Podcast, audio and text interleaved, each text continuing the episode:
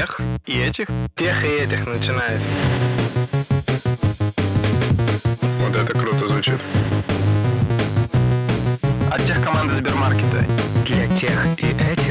Всем привет! Вы слушаете подкаст для тех и этих от тех команды Сбермаркета и студии Терминвокс. В студии, как всегда, собрались четверо ведущих, и мы также работаем в Сбермаркете инженеринг-менеджерами. Меня зовут Семен Мацепура. Слава Артемьев. Никита Илагин. И Олег Федоткин. Цель нашего сегодняшнего выпуска — поговорить и понять, что такого делает Google, что к ним все хотят идти работать. И действительно ли они топ-1 компания на рынке, которая приходит на ум всем IT-специалистам в мире.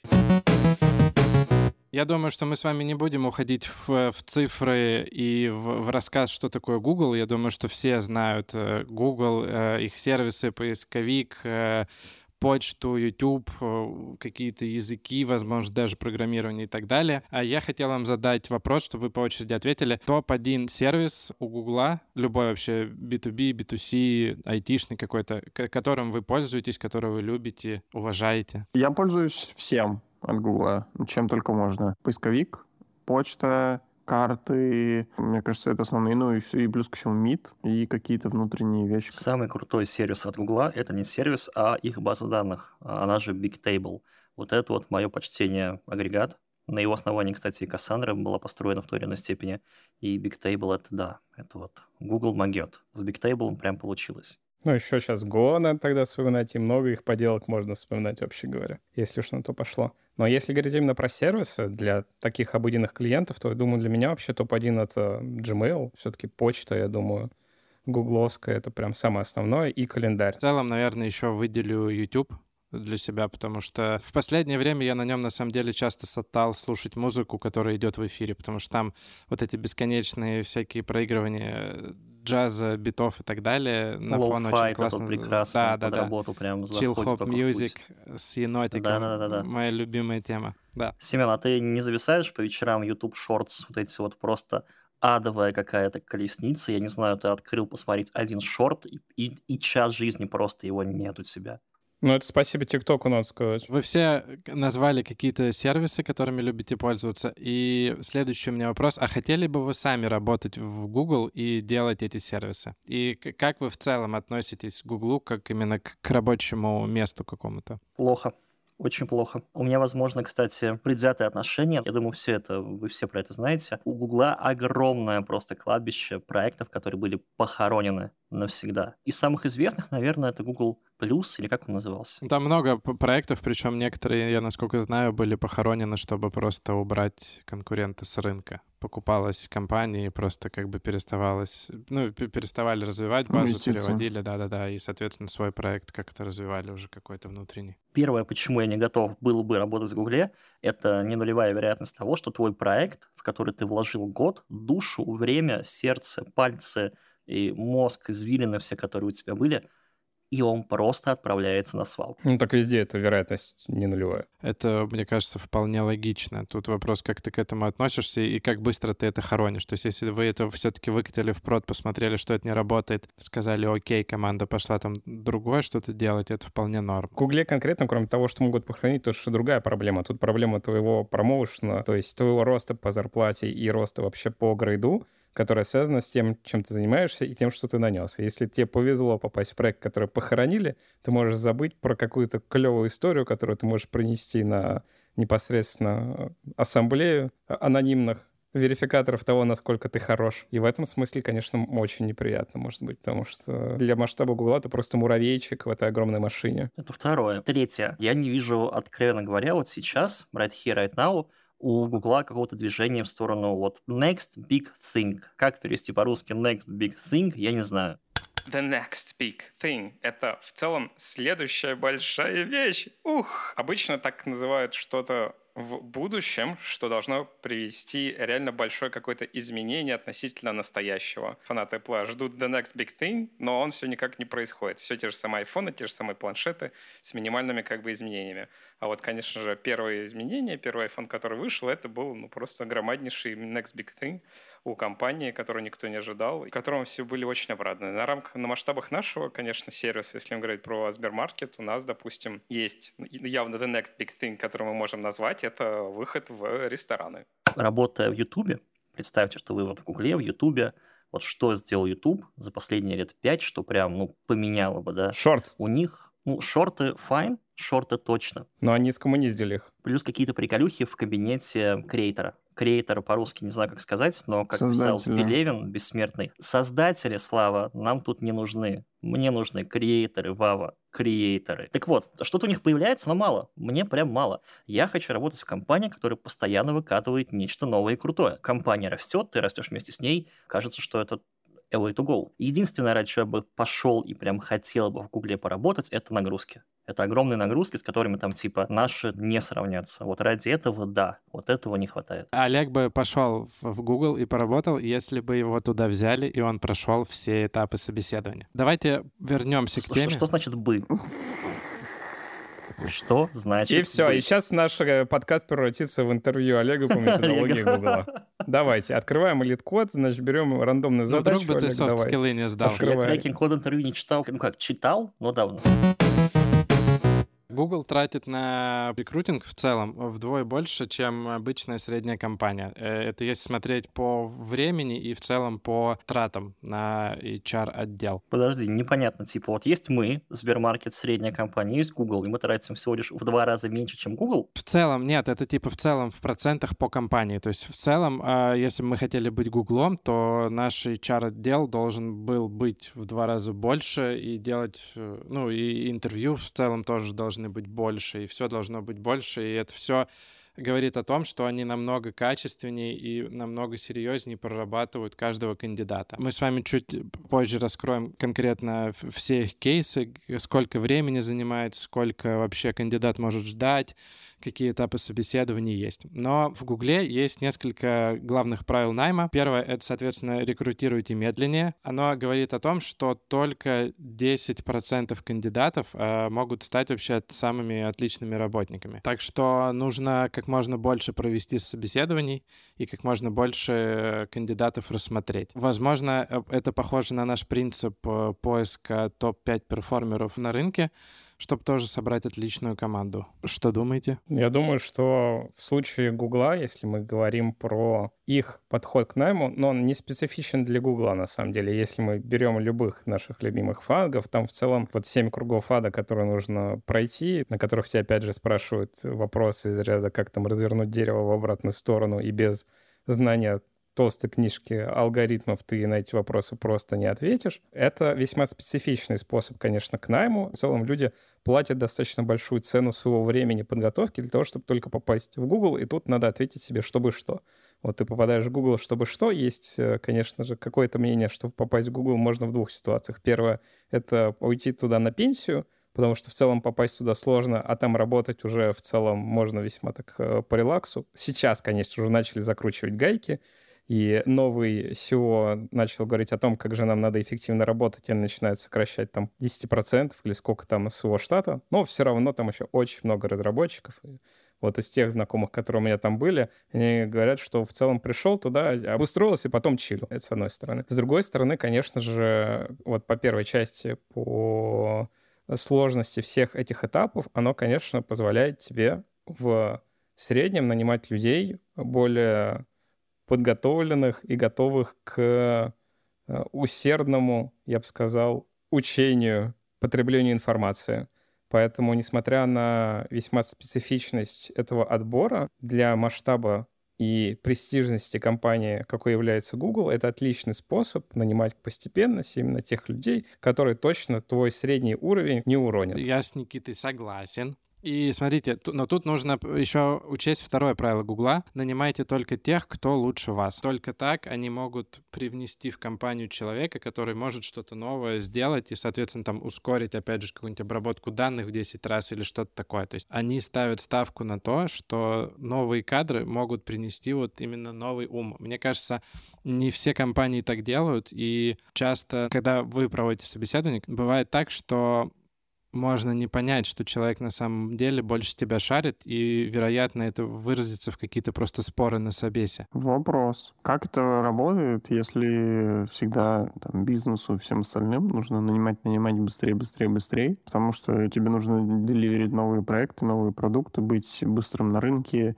завоевывать новые вершины и вот это все. Как вообще это вяжется с тем, что мы ждем того единственного, который будет умнее, веселее, счастливее и технически прокачаннее, чем я. Так а с чего ты взял, что Google вот все еще в этой гонке участвует с кем-то? Google уже всех обогнал, кого надо.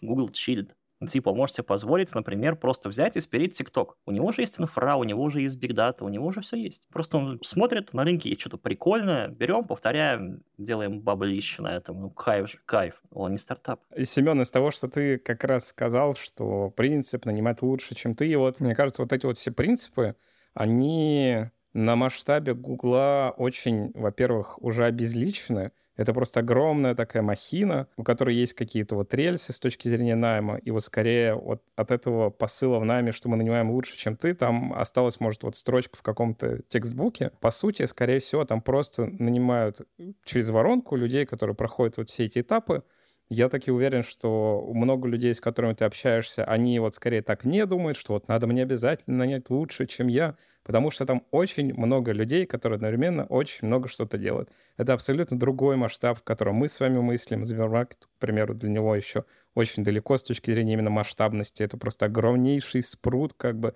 который как-то сам живет по каким-то законам созданным, и там вот эти вот все вдохновенная история, которая ближе к стартапу размеру нашей компании, даже несмотря на то, что мы не маленькие, все равно как бы на размере там тысячи человек придерживается какого-то вот такого духа, как у того же самого Netflix. Netflix, например, не очень большая компания в айтишке по сравнению, ну вот она одна из самых маленьких в там культура специфичная, которую мы с вами в первом сезоне обсуждали, но она как бы есть и очень ярко выражена с точки зрения найма и того, как люди там управляются в том числе. Netflix, да, сказали вот все, что было, все, что там придумали, написали книги, рассказали вам, и вы начали это делать, это все, ну, фигня. И они вводят теперь иерархию, плоская история в их понимании перестает работать, грейды, они как-то это называют по-другому, не грейды, но философия, суть грейды, да. Ну все, судя по всему, они прошли таки этот Рубикон. Рубикон, когда да? они должны да. стать здоровенной, бюрократической, пиздушной машиной, как стал Google. И теперь мы ждем новых книг. Это первое. А во-вторых, я жду переобувалова от людей, которые говорили, вот Netflix плоско, это тут, это тут работает, только это работает. Я жду переобувалова. Ну да, и тут то же самое можно сказать. Про Google не делайте Google у себя, вы не Google. Это абсолютно другой масштаб компании.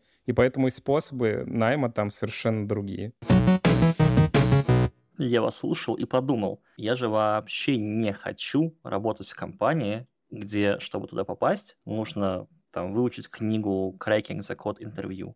Вы бы хотели работать с людьми, которые готовы на это, чтобы попасть в компанию. Это же душнилово. Нет такого? Как писали в книге Work Rules, вице-президент Google по персоналу Ларса Бок, он признает, что их головоломки и вот эти задачки все критикуют. Он говорит о том, что да, вы правы, что вы это критикуете, но мы хотим нанять самые лучшие умы из всех существующих, так как полагаем, что между хорошими и выдающимися людьми есть разница.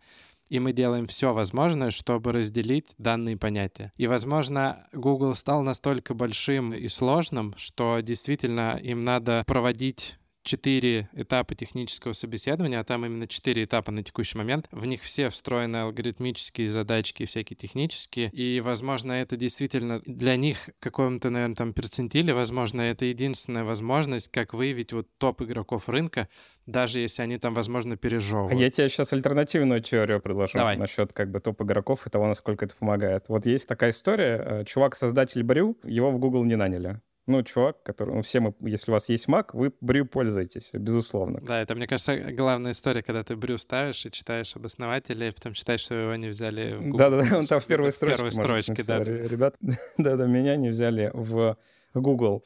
И на самом-то деле, может, цель-то и нет нанять, вот, вот они могут и лукавить. И они, нет у них цели нанять вот этих э, абсолютно звездных ребят, потому что такие абсолютно звездные ребята, они делают disruption, то есть возмущение внутри компании в том числе. И тебе скорее, может, нужны, наоборот, люди, которые готовы сесть и послушно проштудировать всю эту здоровущую книгу и прийти к тебе как бы на работу и быть в целом достаточно сообразительным чуваком, потому что ты все это как бы осилил, сделал, запомнил и делаешь, да, то есть ты в целом вот этому умеешь делать, ты приходишь, и вот такой винтик, очень хар- прекрасный винтик, прекрасная как бы деталька в машине. Ну, типа такой hard skill заточенный человек, получается. Вставляешь винтик, он так крутится, смазанный прекрасно, а вот... Так... Не бьется. Что не бьется? Они нанимают выдающихся винтиков. У них есть тезис, что мы нанимаем выдающиеся умы. Ну, они Ты могут говоришь, что чего говорить. винтики, получается, это выдающиеся винтики. Ну да, я говорю, это моя такая теория заговора, да, у меня относительно найма Гугла, что процесс специально построен так, что к тебе приходили люди, которые готовы подчиниться, все это проштудировать. Это значит, что они в базе, на самом деле, не глупые люди, а у них, может быть, свежие гибкие мозги, которые смогли много заполнить, они как бы показали себя хорошо на интервью, там есть все-таки систем дизайн, там есть нормальные, клевые, хорошие, важные этапы, которые проверяют, что у тебя башка хорошо варит инженерно. И на все это сверху наслаивается, что ты готов все это вынести ради того, чтобы прийти в Google и работать в нем. Это, мне кажется, очень важная деталь. Мне кажется, это, это супер-супер большая лояльность, и более того, я бы сказал еще, что не всегда и не во всех компаниях нужны суперзвезды и рок-стары, потому что очень часто фидбэк от Гугла о том, что ребята проходят там горы интервью какие-то нереальные, просто решают задачи, и приходят и начинают пилить просто супер скучные, супер стандартные задачки, с которыми э, сталкивается каждый из разработчиков, которые не работают в Гугле. Вот и все. Сегодня у нас э, есть гость, который, как мы уже знаем, работает в самом Гугле и может нам рассказать э, про процессы изнутри. Я с ним уже поговорил, и давайте послушаем, как он себя представит и что он нам может рассказать. Привет, я Данила, я работаю в компании Google, я в инфраструктуре Data Pipelining, то есть все обработка данных, э, которые проходят через Google. Понятное дело, в Google очень много данных и движков очень много, но у нас самый популярный движок, самый большой, в котором обрабатываем примерно все данные, которые приходят в Google, и внутри, и для аналитиков все делаем и так далее. Ребят, как вам новая фишечка нашего подкаста? А я думал, ты скажешь, давай ведущий нашего подкаста. Да давай уже, Классно. мне интересно дальше. Сейчас чувак развеет все наши рассмышления о том, чем мы думали. Мы тут такие, типа, рассуждаем о Гугле, а сами в Гугле-то ни разу не работали. Какой право мы вообще имеем рассуждать? Что тут вообще собрались? Как мы уже раньше говорили, в Гугле есть четыре этапа, соответственно, технических интервью. И есть пятый этап, это, соответственно, culture fit этап, про софт-скиллы, про то, как человек вообще подходит в команду. И я бы хотел, чтобы мы послушали, что Даня скажет про пятый этап. Что там собеседуют? Ну, собеседуют достаточно понятные для компании вещи. То есть это у компании есть какие-то core values. То есть у Гугла есть вот это core value uh, organize the world's data, make it universally accessible and useful. И мы ну, в какой-то степени пытаемся эту value посмотреть у человека, то есть насколько он хочет вообще в нашей компании работать, вот что у него в голове, что мы на самом деле, ну, мы должны принять решение, можем ли мы с этим человеком работать. Поэтому спрашивают типичные вопросы. Расскажи про свою команду, расскажи, что бы ты сделал в этой ситуации, расскажи про самый свой плохой период э, коммуникации, расскажи, как ты исправишься. Ну, то есть это нужна какая-то история, где ты на самом деле просто умеешь работать в команде. В какой-то степени, чем старше я становлюсь, тем больше я начинаю уважать софт-скиллы. Это важная вещь. К сожалению, за 40 минут тяжело понять, а, все тайные уголки человека, что он будет делать, что не будет делать, но какой-то процесс должен быть. То есть я, я даже видел, у нас есть э, байка, что у нас бывали кандидаты, которые четыре технических собеседования прошли на идеально, по софт-скиллам поставили, в Гугле эта аббревиатура называется SNH, это Strong No Hire, то есть вообще нельзя брать человека, он просто там вообще какой-то невменяемый. Бывало, да, что на софт-скиллах собеседования было Strong No Hire и 4 Hire. Но это, да, какая-то история, чтобы посмотреть, ну, можешь ли ты работать с человеком. А по-моему, кстати, Google то ли не знает про методику who, она же по-русски кто, либо как-то не рассказали про нее. Похоже ли наша вообще практика вот этого второго этапа нашего собеседования с хуфайлом на этот э, процесс? И что вы вообще в целом думаете? Потому что я знаю, что во многих компаниях в целом проводится одно собеседование, оно не очень больших, техническое. И между тем, как спрашивают про техническую часть, пытаются понять, как вообще с человечком можно взаимодействовать и так далее. Ш- Что вы думаете? Сам факт наличия у тебя soft skill интервью подразумевает, что к тебе пойдут специальные люди. Special kind of people. Потому что, там, условно говоря, чувак рок-н-ролльщик, я не знаю, там, рок-н-ролл от меры разработки, да, он там на конференции катается, open source коммитится и так далее, и так далее, ему сам факт этой проверки будет, ну, странен. Вы что, по мне не видите? Мы же с вами только что говорили два часа про технику, вам не хватило времени понять, кто я такой? Зачем еще два часа? Я, насколько понимаю, что в Гугле, что в разных тоже компаниях, у тебя могут собеседовать разные люди. То есть не обязательно, что конкретно к тебе, например, в ПАС, ты будешь собеседовать человека по технике. То есть такое может быть, что, типа, возможно, кто-то подхватит собес. Соответственно, опять же, может, ты скажешь, да, окей, клево, но, не знаю, мы уже всех наняли. Или там у тебя есть две команды на выборы. Соответственно, мне кажется, важно вот в этом culture fit интервью, чтобы максимально близко человек к команде проводил той, в которую пойдет э, твой кандидат. Да, оно не про это. Вот у западного мира есть такое понятие, как там отрабатывание конфликтов, да тебе просто рассказать про конфликты, ты рассказываешь, и потом тебя просят разложить, а типа, а что дальше? И ты должен сказать, как ты это переосмыслил, какие выводы сделал, где ты прав, где ты был неправ, и что ты сделал дальше в следующий раз не так, или там по-другому. Ну, понимаете, да? То есть требуется алгоритмизация и рефлексия твоего опыта. То есть soft skill интервью там скорее вот про вот это вот. Я лично уверен, что culture fit интервью не работает. Ты видишь culture fit вот на стадии, там, я не знаю, разговора с человеком в целом и основная трата времени. Но проверка софт-скиллов должна быть. Просто в нашем формате у нас в компании используется topgrading из книжечки Who. Она же по-русски «Кто?». И вот там вопросы, они не про culture fit, но они про софт-скиллы. К примеру, я нанимаю к себе тимлида. И там у меня есть вопрос прекрасный. А расскажи, пожалуйста, какое твое достижение главное на прошлом рабочем месте или позапрошлом. И если человек который идет над тем лида, постоянно говорит, что там главное достижение это отрефакторил там код, да, ускорил Postgres, пересел на с докера на докер сварм, со сварма на Kubernetes, whatever, да, совершенно. Он не подходит на тем лида, потому что он, он гордится техникой. Хотя ну, в моем мировоззрении Team Lead должен гордиться достижениями people management. Это для него более важно. И вот эта проверка soft skills работает. Проверка culture fit — это что такое вообще? Пять минут пообщаюсь с человеком, я понимаю, вот как бы мы с ним одинаковые или разные. Мне комфортно с ним будет или некомфортно. На предварительном уровне. Потом, если начинаете работать вместе, и вот тогда вы понимаете, работ, ну, сработаетесь вы или нет. Более того, Данила а, сам сказал, что типа за 40 минут это невозможно понять. Ну, а нафига проверять? А мне кажется, что на самом деле все эти интервью, это, честно говоря, булшит. Люди, приходящие на любое интервью, готовятся к нему. Это значит, что люди, которые берут э, и решают систем дизайн, они до этого прочитали там энное количество книжек и вычитали верхний уровень, как это нужно делать. Люди, которые прочитали перед этим э, книжку Ху, например, просто приходят и э, заранее составляют эту историю и ее делают очень красивой.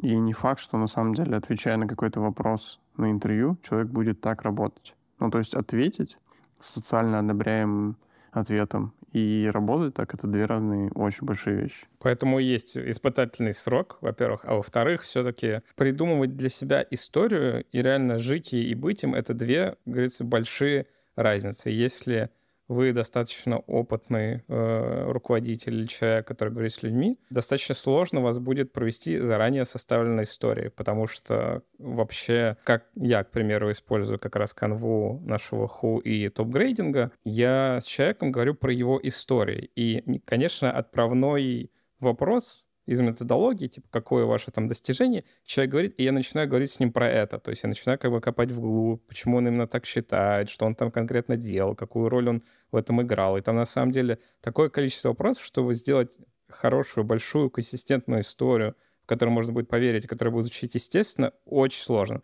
Ну, то есть это надо быть на очень высоком уровне истории теллинга, да еще и с э, элементами обмана, чтобы провести человека, достаточно опытного руководителя, который много общается с людьми. Врать, ребята, это сложно. А когда вы придумываете истории, допустим, на основе своего опыта, в котором вы что-то приукрашиваете, это уже как бы вранье, и врать реально сложно. Причем тут вранье? Если тебе дали какую-то ситуацию разобрать, и ты отвечаешь социально одобряемыми вещами, тебе плохо перформит человек долгое время, что делать? Я пойду с ним общаться, вот это все. А в жизни человек бы его уволил на следующий день. Понимаете, да? Это, это не вранье. Ну так это... мы же не ситуации даем, именно. Мы не ситуации даем, мы говорим про человека и про его опыт. То есть тут ты либо говоришь, как было, либо ты начинаешь э, врать. Ну, да, но... А когда ты говоришь, как было, тебе начинают задавать так. вопросы. И и все, там слишком много вопросов будет, чтобы на них все... Ну, когда тебе спрашивают, э, очень часто, ну, в смысле, частенько бывает такое, что тебе предлагают смоделировать. Ну, типа, а если бы было бы по-другому, как бы ты поступил и так далее? Ну, вот это уже, на мой взгляд, нарушение методологии, потому что вот эти все фиктивные ситуации, это нормально, я их сам, на самом деле, использую, какие-то кейсы, так же, как там, типа, даешь человеку что-то решать, и он тебе что-то говорит. Нельзя это делать в отрыве. То есть ты какие-то кейсы даешь и про опыт человека спрашиваешь одновременно. То есть ты тестируешь и то, и другое, и смотришь вообще, насколько одно с другим соответствует, насколько история консистентна. Но вообще консистентность человека, она очень важна в этом разговоре, потому что тогда ты представляешь какую-то цельную картину, и дальше понимаешь, насколько человек с такой цельной картиной подходит именно под э, ту позицию, которая тебе необходима, и под твою организацию вообще, есть с точки зрения того, что вы хотите видеть от человека. Олег хороший привел пример с Тимлидом. Я, конечно, от Тимлида ожидал, что он все-таки назовет оба достижения, как бы и про технологии что-то, и про людей, но в идеале это про через управление там людьми, командой, командной динамикой, достижение какой-то в технологии. Это прям хорошая история. То есть человек понимает, что технология это важно, он достигает э, какого-то Э, значимого улучшения э, с точки зрения поставки ценности там, продуктовой, либо изменения в технологиях, которые лежат под продуктом, через управление командой каким-то определенным образом. Это весьма как бы цельная история, и вот так ее сходу, ну, ты можешь прочитать, можешь подготовиться, ну, как бы нормально. Но дальше, если начать копать, ты будешь консистентен, либо нет. Да все задают одни и те же вопросы, ребят. Давайте не, не, это не плавать. Но если вот закруглять, то мы спрашиваем факты. Culture fit это про что? непонятно, да, про мироощущения. Вот у нас есть факты, мы их обсуждаем на интервью. Мироощущения и это culture fit мифический, пока непонятно, что это. Готов ли по утрам зарядку под Сбермаркет горяч танцевать и так далее? Сбермаркет горяч. А можно я быстро брошу, не понравится, дальше Нет, пойдем. нельзя, по Сбермаркет горяч. Смотрите, я всегда после, ну, я отказываю человеку, если я отказываю человеку, я пишу почему и что исправить. Ну, потому что человек потратил время, А чтобы пишешь книжки, ко мне на какие почитать надо? Да. Хорошие и Всегда. плохие? Ну, типа, если вижу, стараюсь хорошие. Потому что человек пришел на ко мне на интервью, потратил, во-первых, время свое на меня, да, ну, я какое-то со своей стороны чувствую себя обязанным хотя бы дать понять, почему не так, почему не прошел, что сделать лучше.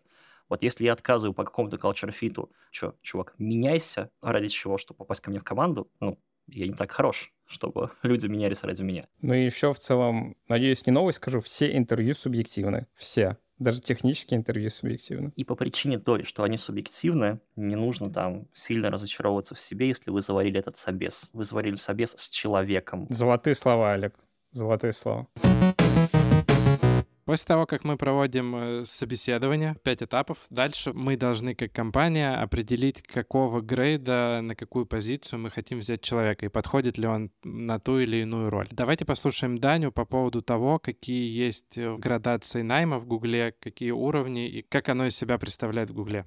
В Гугле уровневая система, у нас есть э, level 3, это скорее постград, то есть когда вы заканчиваете университет, вы, скорее всего, пойдете на L3, L4 — это уже mid-level разработчик, можно так сказать, L5 — это уже senior, L6 — staff и так далее, L7, L8, L9, mm-hmm. то есть отдельный hiring для высоких уровней, то есть L6 плюс совершенно отдельный hiring, но я думаю, на L6 тоже могут спросить одно алгоритмическое, алгоритмическое собеседование. Стандартная разбивка такая, что на L3 4 алгоритми- алгоритмических собеседования, на L4 три алгоритмических и один дизайн, на L5 также, только задачи посложнее и требования побольше, а на L6 уже фактически отдельный процесс. На L6 на самом деле это уже бизнес-роли, которые вы а, должны в какой-то степени продемонстрировать, что вы заботитесь о, бизнес, о, Гугле как о бизнесе.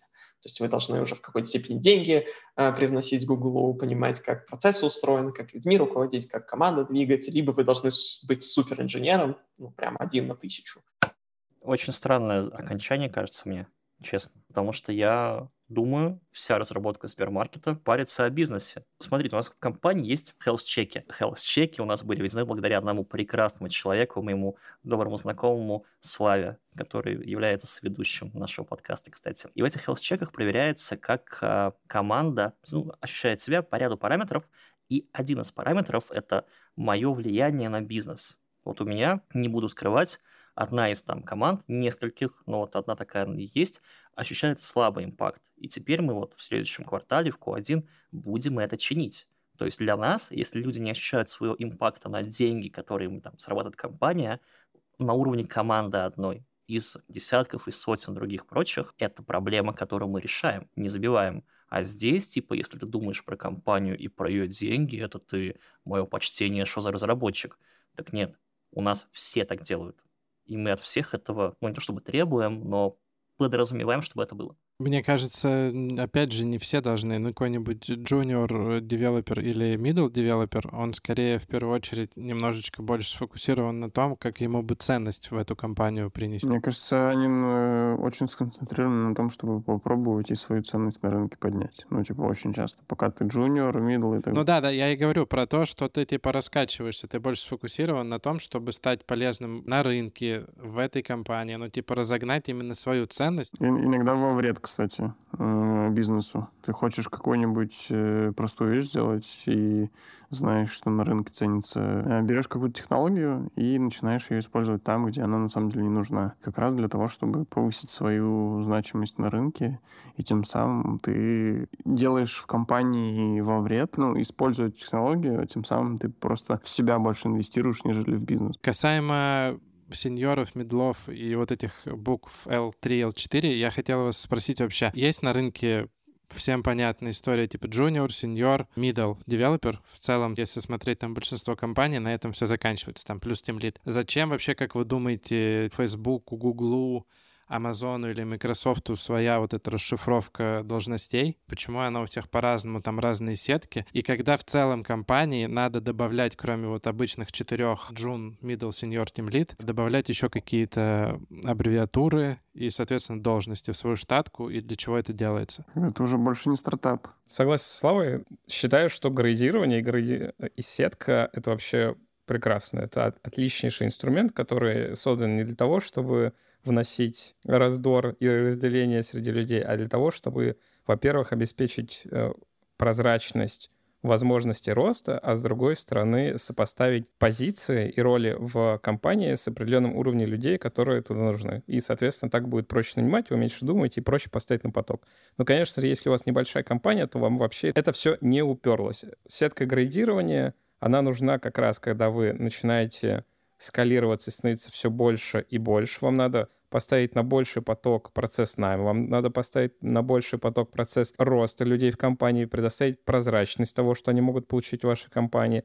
И плюс еще большой очень вопрос, что у вас за компания. У вас IT-компания или не IT-компания? Если у вас основной профиль и основа основных ваших компетенций вашей компании — это IT, с точки зрения того, что вы делаете какой-то продукт, как мы в Сбермаркете, нам, конечно, нужно больше ступенек. Именно поэтому и появляются такие люди, как стафы, которые на самом деле имеют зону влияния куда больше, нежели чем конкретная команда, либо даже конкретное направление, которые могут мыслить куда шире, которые могут э, делать руками какие-то сногсшибательные вещи очень быстро, и, в общем, которые в целом помогают нам получить конкурентное преимущество на рынке. Ты таких людей вот в эту вот э, рамки типа junior, middle, senior вообще ни разу не загонишь, потому что люди в какой-то абсолютно другой иной стратосфере существуют и живут. И вот эта вот линейка, она как раз нужна для того, чтобы, во-первых, четко выделить для людей, которые дают нам деньги, нам бизнес дает деньги, да, и мы говорим бизнесу, что в целом э, есть определенные люди на рынке, которые стоят много денег, но они дают нам конкурентные преимущества, потому что эти люди делают офигенно и очень круто. Они всю компанию тянут за собой, делая ее лучше, а чем лучше у нас инженеры, тем быстрее и качественнее они могут делать продукт, тем больше фичей мы сможем донести до наших любимых золушек в случае Сбермаркета и наших любимых клиентов, которые им пользуются. Мы послушали, пообсуждали в итоге с вами этапы собеседований, какие бывают грейды, что вообще в целом э, делать с наймом. И давайте теперь пообсуждаем бонусы и дополнительные плюшки, которые могут сделать вашу компанию более привлекательной на рынке. Давайте послушаем, что на этот счет думает Данила.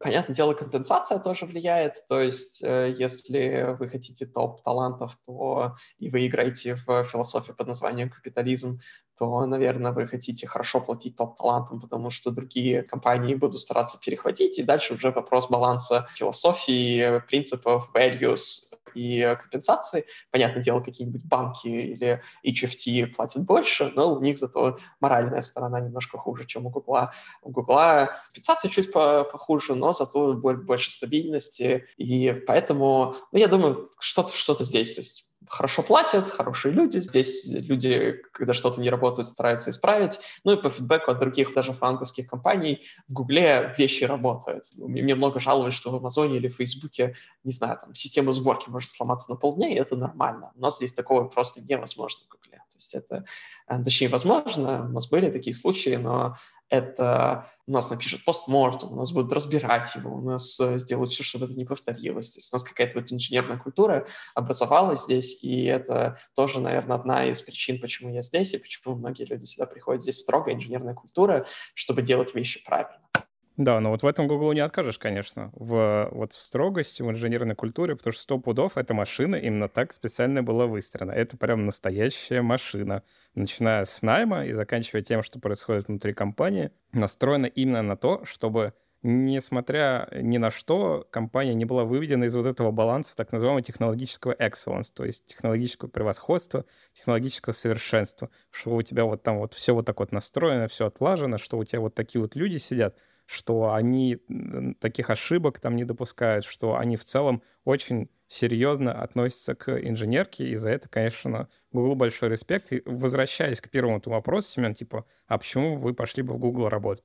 Вот если отмотать мою карьеру, допустим, там в самое начало, в целом я бы рассмотрел точно в начале своей карьеры возможность э, работы в Гугле. В первую очередь для того, чтобы посмотреть, как внутри вообще компании все устроено, набраться опыта, посмотреть, как выглядит хорошее инженерное решение, потому что, ребята, это максимально важно. Если вы работаете абы где, где абы какие инженерные решения, вопрос, где же вы наберетесь хороших инженерных решений старших товарищей, которые пишут реально хороший код. Вот в Гугле, я уверен, очень много можно найти хороших инженерных решений, увидеть, как можно делать хорошо, как это все работает, и вот уже, значит, облагораженным вот этим вот инженерным опытом идти дальше в какие-то более интересные, динамичные, взрывные истории, в которых вы будете вот как раз реализовывать вот этот свой потенциал, который вы там прокачали. Все так, Никит, правильно говоришь. Когда с Данилой общались, он в начале интервью сказал, что когда он думал уходить куда-то, то он хочет пойти там в топ-1 компанию работать. И вот что ему первое пришло на ум, это, соответственно, Google. У меня для вас есть крутой вопрос. Что нам надо сделать или, например, в каких областях, если, например, в России на IT-рынке человек подумает, что он хочет пойти работать в самую крутую топ-1 компанию, как нам сделать так или где мы этого уже добились, что человеку на ум придем конкретно мы, как Сбермаркет. Делать крутые вещи и рассказывать об этом. Да. Вот в предыдущем выпуске, который Слава вел, у меня тоже это вот прям вот то первое, что мне пришло на ум. Это вот надо быть а-ля JetBrains. Надо заниматься технологическим пиаром, надо иметь advocates, которые непосредственно ходят по конференциям, рассказывают, какие мы крутые решения делаем, какие крутые мы проблемы решаем, потому что крутые инженеры идут там, где э, крутая инженерка, поэтому вот в Google идут тоже люди, там крутая инженерка. Окей, нам надо сделать то же самое и рассказывать про это. И это, конечно, очень большой для нас вызов, поэтому это интересно. А мы не являемся ли где-то уже такими людьми? Ну, то есть мы же ходим на всякие конференции, пишем статьи. У нас одна из самых больших Ruby разработок внутри вообще, ну, внутри страны. Если не самая. Да-да-да, соответственно, кажется, что даже для них мы, типа, должны уже быть как топ-1 компания. Возможно, э, люди, которые любят делать пас, о нас уже так же думают. Более того, я считаю, что приходить в компанию за поиском крутой инженерной культуры имеет смысл первые годы карьеры. А потом нужно приходить, чтобы построить самому крутую инженерную культуру. Потому что ну, тебе виднее становится очевидно. Да? Это первое. Второе, приходить в топовую, там, я хочу работать в топ-1. Не хочу. Вот прийти работать в топ-10 и из топ-10 сделать топ-1, это я хочу. Или там из топ-100 в топ-10, да. Это гораздо интереснее, чем просто прийти и уже круто вокруг. Ну, типа, это же неинтересно. Ну, согласен, Олег, да. Это большая история действительно про нас сейчас. Что нам как бы не хватает? Не хватает э, больше истории, потому что мы очень молодые и очень амбициозные. Вот именно такой масштабности и присутствия на конференциях Сбермаркета года два, наверное, это в целом не очень большой срок, чтобы построить прям такой вот бренд. Бренд строится реально годами. Сколько Google лет, сколько другим компаниям на нашем рынке лет, которые имеют уже весомый технологический бренд. А сейчас, конечно же, я абсолютно согласен с Олегом, что это история в том, что здесь можно многое. Можно сделать очень много из того, что вы считаете необходимо делать правильным и нужным, и это основной, я бы сказал, прикол, который меня вот до сих пор очень сильно заводит и мотивирует. А вы все говорите инженерную культуру, ее нужно строить, все дела. А кто-то знает, что такое, вообще, что такое сильная инженерная культура и как ее строить? На уровне коллективного, бессознательного, наверное. А мне кажется, эта инженерная культура, она строится типа как культура компании, то есть она везде все равно чуть-чуть разная. Я думаю, что это все-таки больше про какой-то лист, определенный список правил, которые должны соблюдать, так же, как правила гигиены, все технические специалисты. И для некоторых инженерная культура — это некий common sense, который все понимают. И тем, что мы проводим такие сложные собеседования, мы как раз пытаемся найти тех единомышленников, которые будут э, также понимать инженерную культуру в, в компании. Поэтому для всех она, наверное, разная, и это очень такое понятие расплывчатое. Самое главное найти тех, с кем инженерная культура будет у вас совпадать. С кем по кайфу жизнь будет, да? Отлично сказано. Ребята, я хотел сказать спасибо вам за э, такую дискуссию. Мне кажется, у нас получилось все прикольно обсудить э, найм. Семен, ты читаешь или это ты правда говоришь? Правда говорю. Пытаюсь выдумать. Читает, конечно. Ребята, расскажите, как вам самим этот выпуск? Мне понравилось. То есть мне на самом деле очень понравилось, что у нас, во-первых, появились ставки от реального человека, и мы не занимаемся абсолютным домысливанием. И это дает нам какую-то почву под ногами, что мы не выглядим экспертами в том, чем мы совершенно не разбираемся. Мы все-таки отталкиваемся от какой-то реальности и дальше экстраполируем, скажем так, на собственный опыт, чем мы всегда занимаемся. Ну, тут как-то больше фактуры, и мне самому было очень интересно послушать а, Данила и его взгляд изнутри на Google, поэтому с нетерпением ожидаю новых гостей в наших выпусках. Поэтому, если вы работаете в какой-то крутой, интересной компании, можете нам написать, и мы с вами обязательно свяжемся. Причем можно это даже делать анонимно. Хорошо пообщались, интересно обсудили, но пару нюансов, конечно же, про Google мы не проговорили. Главное, что нужно помнить, вы не Google, мы не Google, никто не Google, кроме Google. Google для меня претерпел некую трансформацию из компании, которая такая на Олимпе стоит, и все мечтают о ней поработать, я в ней мечтал поработать, до компании, где ты примерно понимаешь, что на большом объеме все не так уже радужно работает, и не так все прекрасно, как декларируется, и есть свои проблемы. Поэтому самое клевое — это всегда принимать э, рассказы всех компаний, независимо от того, кто рассказывает, в том числе там и JetBrains, и всех остальных э, из Сбермаркета. Со здоровой долей скептицизма, мне кажется, вот так можно сказать. Потому что как вы понимаете, все это разбивается о персонале тех, кто вас будет собеседовать, о персонале тех, кто будет принимать решения, э, основанное на каких-то там э, ревью и так далее. И это будет зависеть от того, насколько за пары. Все мы люди, все мы, все мы делаем ошибки, все мы очень субъективны. Человек, который приходит например, ну, там, не знаю, тимлидом или еще кем-то, он может понять один и тот же принцип по одному, а другой тимлид может его понять по-другому. У меня просьба будет к вам, дорогие мои слушатели, в конце. Дорогие наши слушатели, вы уже собеседуете людей. Ну, спасибо, Олег, дорогие мои слушатели. Так вот, дорогие наши слушатели, у меня к вам просьба очень большая. Скоро вы будете собесить чуваков, да, или вы уже их собесите. И когда вы там заканчиваете собес, либо давайте обратную связь сразу, либо потом текстом. Помните, что человек потратил время, чтобы к вам прийти или с вами созвониться и так далее, так далее, так далее.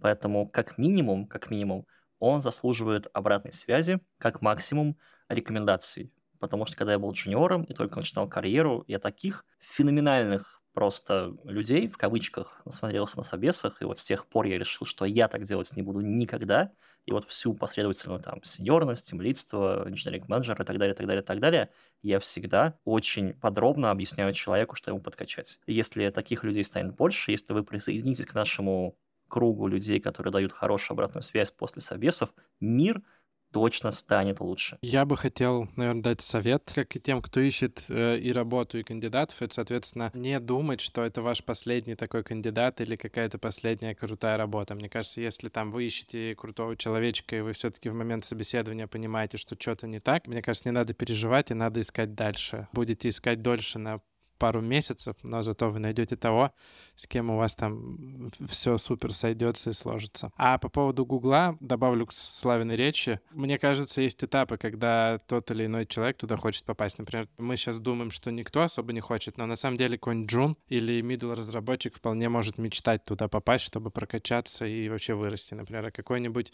инжиниринг менеджер может уже думать, что ему там будет скучно, уже все построено, и ему нечего будет строить. Как итог, я хочу подвести такую историю, что, мне кажется, найм очень важен для старта человека в компании, даже в том смысле, что то, как он зайдет, то, что мы ему расскажем, и как мы ему преподнесем компанию, чем мы занимаемся и насколько мы будем открыты, от этого на самом деле также зависит, сколько человек пробудет в компании и как сильно он будет э, замотивирован в ней в целом работать на всем пути. А я бы еще добавил с точки зрения людей, которые ищут и проходят собеседование. Кто-то, мне кажется, из нас говорил об этом, что не бойтесь, люди все разные. Вот Слава вспоминал, да, что если вам не подошло это место, возможно, проблема, вообще говоря, не в вас, и это место не для вас. И реально не бойтесь, ходите в разные места, попробуйте и в Google, и в Facebook. Обязательно сходите, даже подготовьте, посмотрите. Это все прекраснейший опыт, который вас только обогатит относитесь к этому в первую очередь как к опыту, который делает вас лучше, потому что собеседование — это достаточно интересный, вырожденный случай взаимодействия между людьми,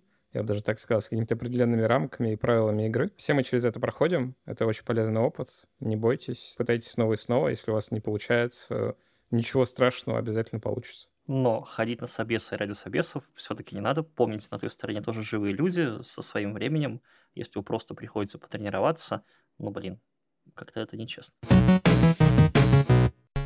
Вы слушали подкаст для тех и этих от тех команды Сбермаркета и студии Терминвокс. У микрофона были Семен Мацепура, Слава Артемьев, Никита Илагин и Олег Федоткин. Вместе с нами этот подкаст записывали звукорежиссер Александр Павлов, продюсер Глеб Фадеев и дизайнер Елизавета Семенова. Слушайте нас там, где вы нас слушаете.